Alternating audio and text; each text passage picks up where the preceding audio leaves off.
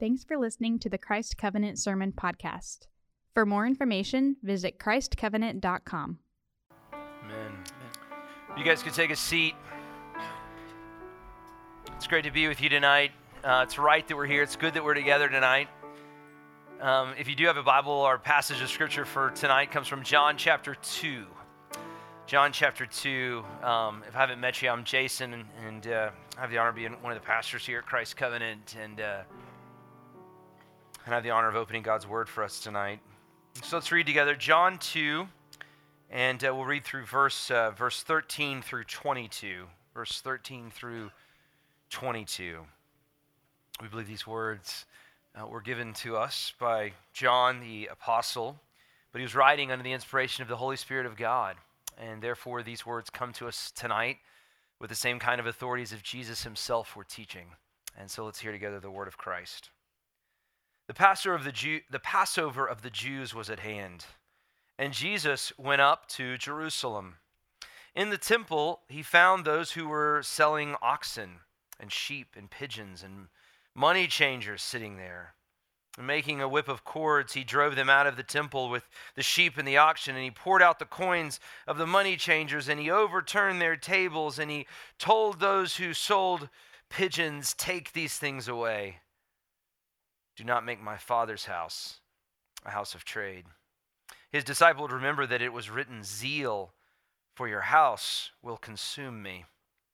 So the Jews said to him, What sign do you show us for doing these things? And Jesus answered them, Destroy this temple, and in three days I will raise it up. Then the Jews said, It has taken 46 years to build this temple, and you will raise it up in three days? But he was speaking about the temple of his body. When therefore he was raised from the dead, his disciples remembered that he had said this, and they believed the scripture and the word that Jesus had spoken. This is the word of the Lord. Well, 856 years ago, actually 856 years ago this month, some people believe 856 years ago today, the first stone of Notre Dame Cathedral was laid. 856 years ago this month, the first stone of Notre Dame Cathedral was laid. Now, what's fascinating about that, and we all watched the news this week, but what's fascinating about the people that built the cathedral is they knew, the people that laid that stone 856 years ago, maybe tonight, those people that laid the stone knew that they would never see the completion of the cathedral that they were working on.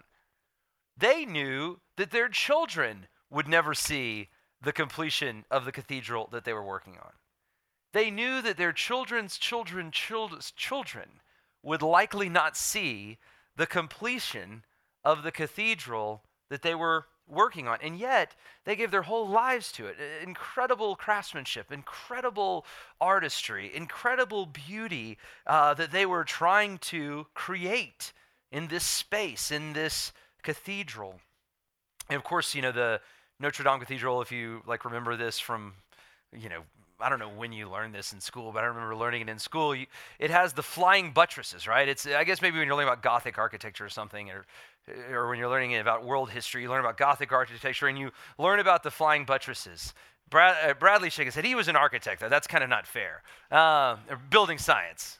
Yeah, yeah, sorry. But anyway, same thing. But anyway you learn about the flying buttresses. Well, the reason that the cathedral had the flying buttresses, the reason you had to have buttresses that were flying, which means they were kind of outside the structure, is because they wanted to make ceilings in Notre Dame Cathedral that were so high that the structure couldn't support the height of the ceilings.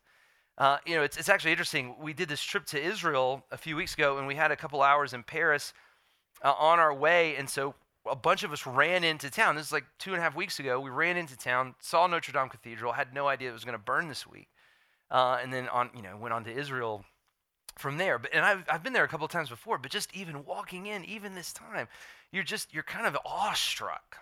You see, the reason that they they built the cathedral this way, the reason that they went to such effort to build this thing they knew they wouldn't see the completion in their own lifetime, is because the builders of the cathedral were were trying to build a building, they were trying to create a place that communicated transcendence. They were trying to create in the worshipers there a sense of awe, a sense of wonder, a sense of beauty that was beyond the material world, that was beyond the here and now. You could say they were, they were building a temple, a, a place where finite and infinite came together. A, transcend, a, a, transcendent place, a place where the material world and the transcendent world met, a place where we could commune with the divine. You know, it's interesting that, that people have always done this. People have always built temples. Temples are a part of humanity. You go anywhere in the world, go anywhere in the world, and what do you find? Go anywhere in the ancient world, uh, in the east, in the south, uh, all over the Middle East, all over anywhere you go, in all ancient places, you find remains of temples these places where the people were trying to create or trying to experience some sort of a transcendence. There is this thing in the heart of man, and it's always been there. We know that the material world is not it. We know that there's something more. We know that, if you will, there's another side. And people have been trying to cross over to the other side, to, to grab hold of the other side the temple is a place where heaven and earth meets. And of course, this temple, this, this grand temple that Jesus is talking about here, was seen as that. Of course, this was the great temple. Herod's temple, of course, on the Israel trip, we, we just got to see the remains of it. But Herod's temple was one of the grandest structures in the whole Roman world. I mean, the Temple Mount, if you, if you get a chance to go to Jerusalem, the Temple Mount is 36 acres. they built a 36 acre platform to hold this stunning and grand temple. If you, if you remember from your Bible, there was Solomon's temple that was destroyed by the Babylonians. And then there was this guy, Zerubbabel. He's not a super famous. If you don't remember that name, it's okay. But he kind of rebuilt the temple. And then after him, Herod rebuilt the temple. And it had been this grand rebuilding um, um, you know, venture where the, the, whole, the whole force of the Roman world was put into rebuilding this. And, and as we read here, it had taken 46 years, thousands of people, thousands of workers, 46 years, day in and day out, building this temple. We actually know from records that the, the, the reconstruction of the temple, this project that Herod took on, started in the year 18 BC. Of course, these events, in the beginning of the ministry of Jesus are taking place about 30 BC or so. So what does that tell us? It tells this is this just got finished. Right? If it took 46 years, this, this just got completed. This, this is brand new, the, the greatest thing that's ever happened in Judea, one of the greatest structures in all of the Roman world. And of course, this was so sacred to the Jewish people because it was a transcendent place. The Jewish people believed that God dwelled in their midst in the temple, that God literally was present in the Ark of the Covenant, in the most holy place within the temple. And again, the temple is not only important to Israel, it was important to everyone. We see it everywhere in the ancient world. Now, you might be thinking, some of you might have come to this Good Friday service, and you're like, you know, I came with a friend I understand what you're saying about ancient people and temples, but we're not ancient people, right? We haven't suspended our thought. Um, you know, the, I think I was watching this interview with Bill Maher. He says, you know, religious people are intentionally suspending thought. He's like, uh, you might be thinking, I'm not like that. I haven't suspended my thought. I know that ancient people believed in temples, but we are enlightened people. We, we know that there is no transcendence like that. And to which I would ask, really? Is that really true? Is that the way people really behave? You know, even even this week, watching all the interviews of people when they were talking about Notre Dame, uh, these were secular news people, and they would even say like, "I am not religious, but," and then they would use the most like transcendent language to describe what they had seen and the, talking about the beauty and the awe and everything that they experienced when entering into Notre Dame Cathedral. I read this. This is from the Washington Post not a religious newspaper. And this is not a religious person. This is Wendy White. And she writes Notre Dame centers me. I know where everything in the world is from there. So, does, does that sound like enlightened materialistic worldview? No. People are still looking for the other side. People are still looking for the transcendent. We, we still have temples, only now they look like the Mercedes Benz Stadium, right? What a, what a temple. And you know what? People go there for transcendent experiences. People go there for concerts where they're lifted out of themselves and they connect with something that's bigger than themselves. People go there for sporting events where they get to see heroic redemption. You know, even if just even listen to the transcendent language that people use when talking about Tiger Woods this week. You know, redemption, heroism, you know, uh, the, the, the kind of worship that was taking place. People will always have temples. They want to get to the other side. We know that there is something more than the material world, but we know that we need a mediator. We know that we need something to get us there. And so people have always had priests and they've always had temples, and we still do. And as the temple the temple in this day, is, as it is today, was a place of wonder. You know, if you, I hope you got to come in um, on the way in. And if you didn't get a chance, I mean, obviously you can look around afterward, but just amazing pieces of art uh, that the different artists, different local artists have, have placed in this room. And, and they go along, if you look in your little booklet there, they go along with several themes the theme of celebration, the theme of sacrifice, the theme of fear, courage, denial, affirmation, condemnation, grace, completion, commission. And you know, all of these emotions, they, they, they, tell us so much about the human heart, about the human life, but these were all things that you would have felt in the temple. The temple was a place of celebration, it was where God was among the people. How much do you have to celebrate? God was with us. It was obviously a place of sacrifice, where people made sacrifices for their sins, where they sought atonement for their sins. The temple was certainly a place of fear. I mean, after all, God was there. You didn't know what might happen in the temple. It was a place of courage. If God was with Israel, then who could be against Israel? It was a place of denial. People, as we read here, had turned the place, the temple, into a marketplace, into a place of hypocrisy. But it was a place of all these things. It was a place of affirmation. It was a place of condemnation. It was a place to, to come before the presence of God. It was a place of grace and forgiveness. You could truly find completion and wholeness in the temple. And it was a place of commission. It was a place where through Israel, God was going to bless the whole world. The temple for Israel was all of this. It was their life. It was transcendence. It was celebration. It was joy. It was completion. It was wholeness.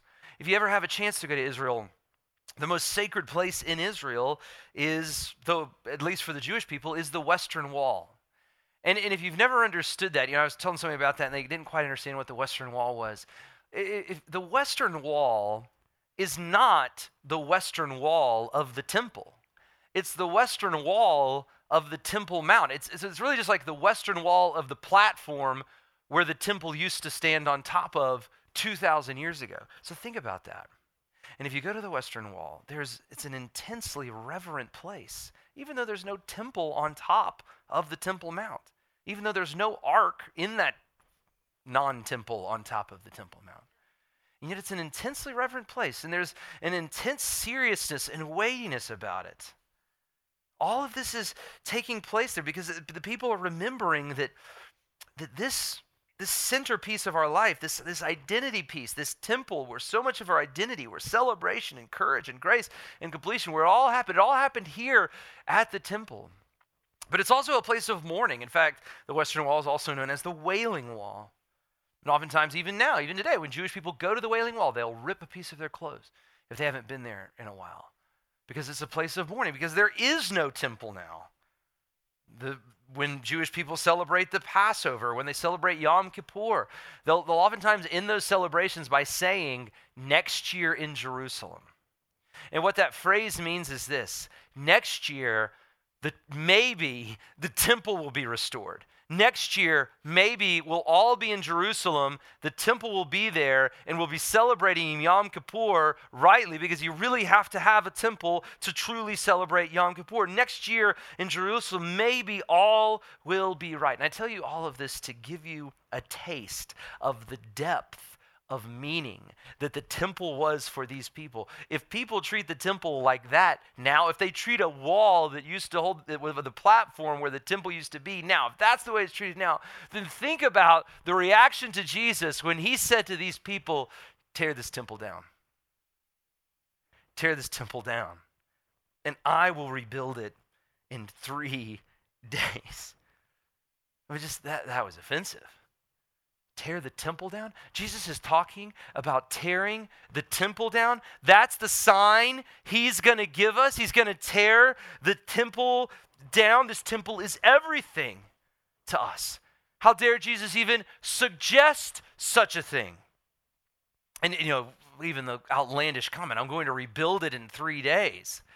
Like, can you imagine what the people must have heard? I mean, there's literally a stone in the Temple Mount that weighs one million pounds. Okay? One of the stones weighs, not all of the stones, but one of the stones that's in there weighs one million pounds. What's one guy gonna do in three days to rebuild this thing? What was Jesus saying? Well, we get a little bit of an explanation. It says that he was referring to his body. But as we understand the fullness of the, the, the biblical narrative, there's actually really more to it than this. What Jesus was saying, that is what his disciples really understood after the resurrection, was this the temple. This place, so much of the Hebrew life, it was wrapped up in the temple. But Jesus was saying the temple is going to be destroyed. He actually predicts this in another way, very particularly in Matthew. But he says the temple is going to be destroyed. And it's going to be destroyed in two ways. The temple had both a physical life and a spiritual life. And Jesus is saying here the temple is going to be destroyed in both of those ways. The temple is going to be destroyed spiritually, and the temple is going to be destroyed physically. Physically, of course, it was destroyed by the Romans. Uh, when the Romans in AD 70 took the temple apart piece by piece, they did not leave one stone of the temple standing on the Temple Mount. And there's not been a temple on the Temple of uh, Jerusalem, on the Temple Mount of Jerusalem, since AD 70. Not a stone was there. So physically, the temple, as Jesus predicted it would be, was destroyed. But spiritually, by AD 70, the temple had been destroyed for many years.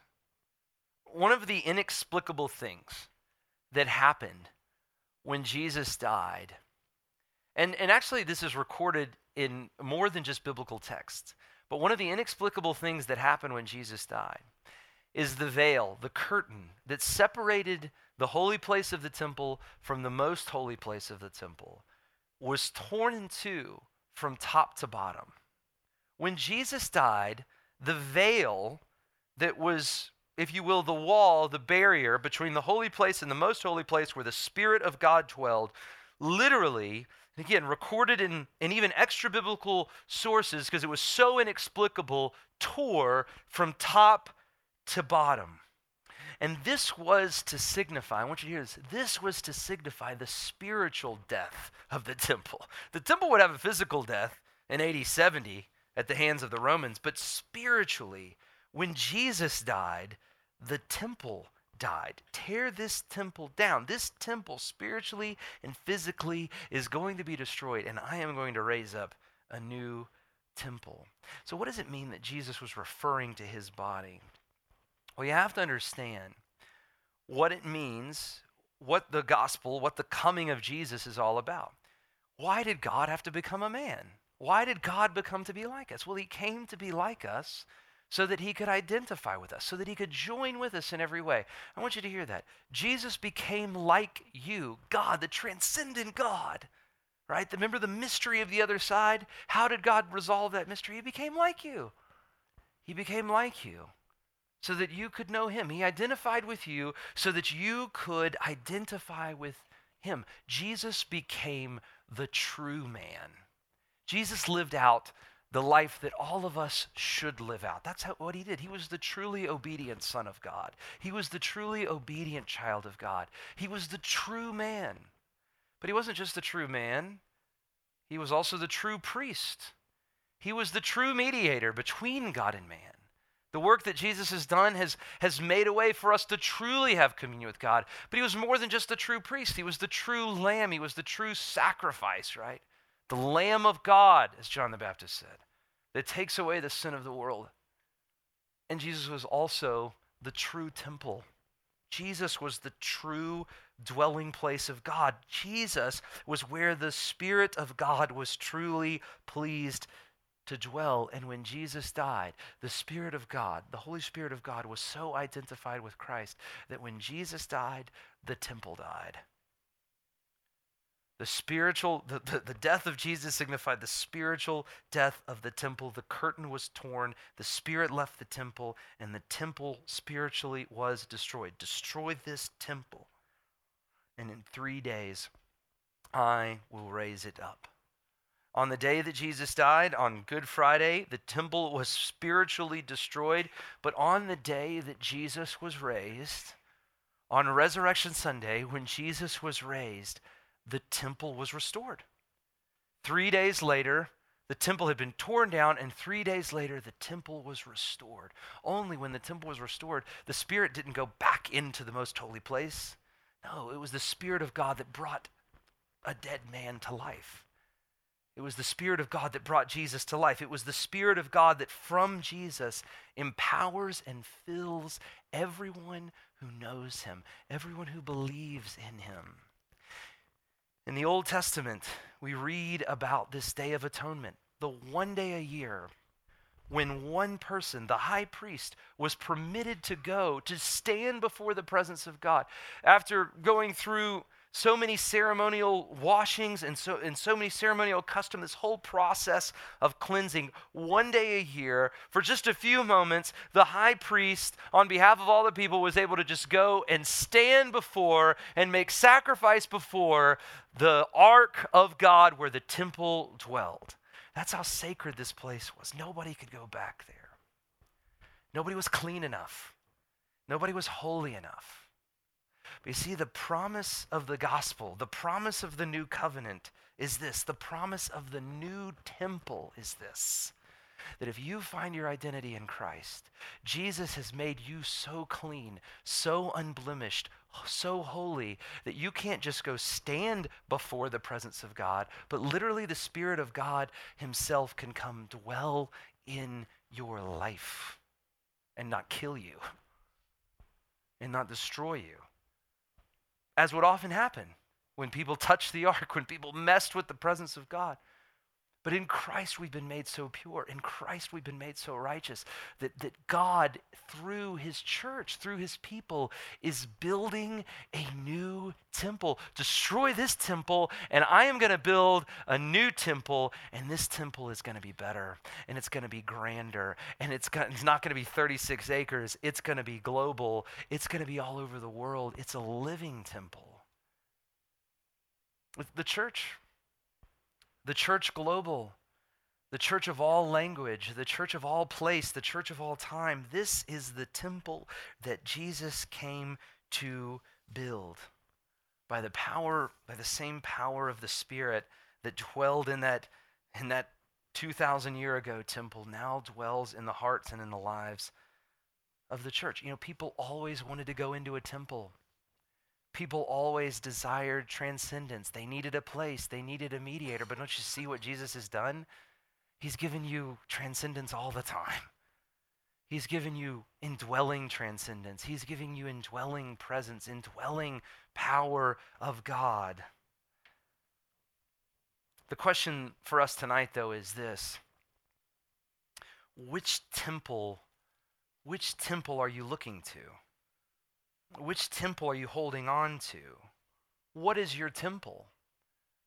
You know, what is your temple? You know, Jesus said this, and he was totally laughed at. He was totally rejected. Because this temple, this great structure in, in Jerusalem, was everything to them. How do you even talk about destroying this temple? They didn't believe in the new temple that Jesus was raising. Which temple are you hoping in? You know, where is it that you find transcendence, right? Where is it that you find identity? Where is it that you find celebration and grace and joy? Where is it that you find life? What is it that makes you you? Where are you finding? What is your temple? What is your place of worship? What is the place that, that really has a hold of your heart? You know, some of you walked in here tonight, and, and, and, and, and really and truly, your job is your temple. Your career is your temple. That is the thing that makes you somebody. That's the thing that makes you special. That's the thing that makes you important. That's where you find celebration. That's where you find peace. For some of you, it's a relationship. You have this relationship, and that relationship, man, if something were to happen in that relationship, then I don't know, everything might crumble. It's this relationship that brings me wholeness, that brings me peace. For some of you, it might be family, it might be your children. A lot of people find identity in their children. There's so much hope, there's so much promise in them. They're the center of your life. For some of you, it's, it's your wealth. That's where your true peace and satisfaction is. For some of you, for a lot of people, it's a future achievement, right? I know I'll be somebody when I do this. I'm going to do this in my life, and I'll know I'll be somebody when I accomplish these things. And look, there, there's nothing at its base level wrong with any of these things in your life, but none of these things were designed to truly satisfy you, to be your identity, to be your place of worship. If, you, if you're looking for your job, for example, to bring you satisfaction, you'll always be frustrated at work. Even if you have a great job, it'll never be good enough for you because it's not designed to fulfill you. You'll always be complaining. You'll always think, I deserve a better job than this. Because jobs aren't supposed to satisfy your soul. Jobs don't get you to transcendence. If, if you're looking for your husband to satisfy you, boy, poor guy, you know? Husbands aren't temples. Husbands are not where the Spirit of God, I mean, I hope the Spirit of God's dwelling in your husband, but that's, that's not your transcendent place. There's, there's, no, there's no eternal hope in being married or having kids. No, no, one, no one can live up to the expectations of your heart. And all of these temples that we find identity in, they're so susceptible to being torn down. You know, I got a buddy who started this company and he, he gave his whole life to it. He gave his life to it. And about 10 years ago, some people kind of underneath him in the company pushed him out. And they got the board involved and they pushed they pushed him out of his own company. And you know what? He still hasn't recovered. Like he's still de- depressed over that. He's still uh, kind of living back in 2007 when everything was great. I got another friend that went through a divorce almost 30 years ago and his whole family was torn up. And, and, and he is still rocked by that. His temple was destroyed. His temple was destroyed, and, and you know, it's as if these guys are going back to the remnants the western walls of these temples and trying to find meaning there. But they're empty temples. The spirit, if you will, has left the temple. There's no peace in them, there's no satisfaction in them. What Jesus is saying to you tonight is this listen, whatever temple you've been going to for identity, for purpose, whatever it is that you're counting on to make you count in life, what Jesus is saying to you is look, destroy the temple tear it down. I'm building a new temple. Destroy this temple, I'm raising up a new temple. Destroy that temple, I'm raising up a new temple. These temples aren't going to satisfy you. These temples aren't going to last. Again, don't hear me wrong. It's, it's not wrong to have a family or a job or wealth. But if any of those things are ultimate in your life, you will never have peace. And here's the, the worst thing you'll never know God. You'll never really know God. You'll never really know God until you get into His temple, until you find identity in His temple. If you're trusting in a false temple, you'll never know God. Jesus is saying, destroy the temple, destroy the temple. I'm raising up a new temple. It's a better temple, it's an eternal temple. Destroy the temple. I'm raising up a new temple. Jesus is saying you, look to me. I am the true temple, and I want to send my spirit to you. Look to me. I am true peace. I am true celebration. I am true grace. Look to me, and I'm sending my spirit to you. Destroy the temple. I'm building a new temple. And here's the deal when you hear him say that to you, you'll either believe him and you'll look to him, and you'll give your life to him, or you'll be like these people and you'll say, Crucify him. Get rid of him. Kill him. He's a threat to the temple. He's trying to destroy the temple. I'm just going to tell you that's what Jesus is trying to do. Whatever your temple is, he's out to destroy it. So watch out. And you'll either obey him and look to him and find real peace and real life that won't let you down in his temple, or you'll hold on to your empty temples and your desolate walls. Let's pray.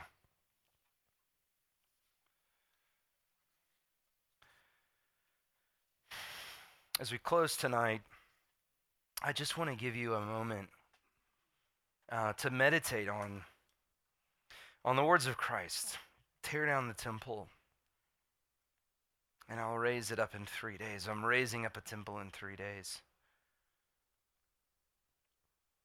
What, what is it that needs to be torn down? That, that you're putting too much faith into, you're putting too much life into, and you're not trusting Jesus? What is it that uh, is distracting you? It, it, it may be legitimate sin in your life that you just have to tear down. It's keeping you from knowing God. It may be a good thing that's just become too important. What is it that you need to give over to the Lord tonight? And just as you're meditating on that, the, the good news of the, the gospel is this Jesus identifies with us. He identifies with us in all of our weaknesses. He came to seek after us even when we were seeking after other things. Even when we were seeking after false temples. Even we were trying to find identity in places other than God. Jesus came and he took on that sin. He he made us right before the Father by dying in our place. And so the good news of the gospel is that if, if God is convicting you now, you don't have to come to him in fear. You can come to him knowing that the Lord disciplines those he loves. The Lord's discipline those that he cares about, that he's pursuing. So repent and turn to him. Accept his love. Look to his son.